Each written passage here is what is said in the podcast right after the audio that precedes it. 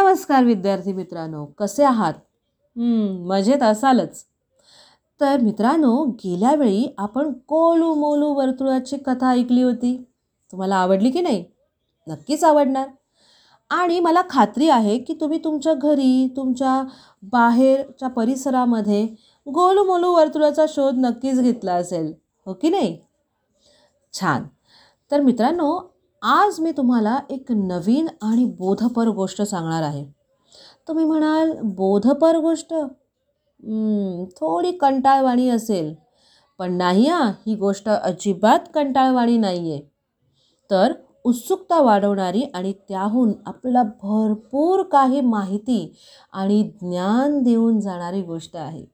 तर चला ऐकूया आजची गोष्ट. आजच्या गोष्टीचं नाव आहे सोन्याचा मुकुट आणि चांदीचे पाय. एका मोठ्या शहरात भगवान श्री विष्णूचे एक मोठे मंदिर होते. रोज अनेक भक्त त्या मंदिरामध्ये दर्शनासाठी येत असत.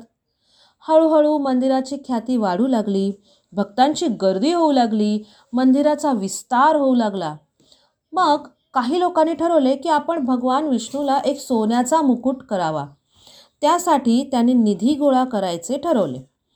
गावाच्या बाजूला एक अनाथ आणि अपंग मुलांचा आश्रम होता. त्या आश्रमालाही का गावातले काही लोक दानधर्म करत असत. गावात भिकू शेठ नावाचे एक श्रीमंत सावकार राहत होते. भिकू शेठ आपल्या पैशातून नफ्यातून काही वाटा दानधर्मासाठी वापरत असत. भक्त मंडळींना वाटले की भिकू शेठसारखा दिलदार मनाचा माणूस आपल्याला नक्कीच मदत करेल. म्हणून सगळे मिळून ते भिकू शेठकडे गेले. भक्त मंडळींना आपल्या पेढीवर आलेले पाहून भिकू शेठनं खूप आनंद झाला. त्यांनी भक्तांचा मोठा आदर सत्कार केला. लोकांनी भगवान विष्णूसाठी सोन्याचा मुकुट करण्याचे सांगितले व भिकू शेठ करून मदतीची मागणी केली. यावर भिकू शेठ म्हणाले मंडळी मी तुमच्या कामात काही मदत करू शकत नाही. पण मी विष्णूला सोन्याचा मुकुट करण्यापेक्षा चांदीचे पाय करण्याचा विचार करत आहे. लोक म्हणाले हे पहा आम्हाला निश्चित काय आहे ते खरे सांगा. भिकू शेटने सर्वांना दोन दिवसानंतर येण्याचे सांगितले. दोन दिवस निघून गेले. लोक पुन्हा भिकू शेटच्या पेढीवर गेले असता भिकू शेटच्या शेजारी एक लहान मुलगा बसला होता. भिकू शेटने त्या मुलाला उठायला सांगितले. त्या मुलाला दोन्ही पाय नव्हते. मग भिकूशेतच्या नोकराने एका पेटीतून दोन वस्तू काढल्या. ते कृत्रिम पाय होते. त्या नोकराने त्या अपंग मुलाला व्यवस्थितपणे बसवले. मुलगा हळूहळू चालू लागला. भिकूशेठ म्हणाले भक्तांनो या मुलाचं नाव विष्णू आहे. हा अपंग असून अनाथ पण आहे. याला पाय नव्हते.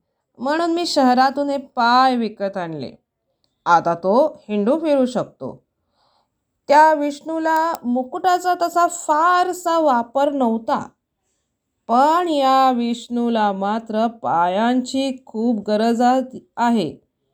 म्हणून मी याला कृत्रिम पाय दिले. आता पहा तो कसा चालू शकतो. मित्रांनो पाय हा जो कृत्रिम पाय आहे हा या मुलाच्या दृष्टीने सोन्या चांदीपेक्षा जास्तच महत्त्वाचा आहे. मित्रांनो पाहिलं? भिकू शेठने काय केलं ते? भिकू शेठने मानव सेवेलाच खरी ईश्वर सेवा मानलं. म्हणजेच अडल्या नडल्याला किंवा गरीब व्यक्तीला गरजवंतांना मदत करणं हेच एका प्रकारे आपल्या भगवंताची सेवा करण्यासारखं आहे ईश्वराची सेवा करण्यासारखं आहे. मग मुलांनो मला खात्री आहे या गोष्टीतून तुम्ही योग्य ते बोध योग्य ती योग्य ती गोष्ट लक्षात ठेवली असते.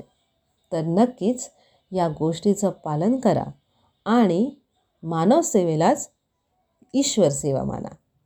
तर चला आपण भेटणार आहोत पुढच्या गोष्टीमध्ये. ती पण काहीतरी खास गोष्ट असेल. तर भेटूया पुढच्या गोष्टीमध्ये.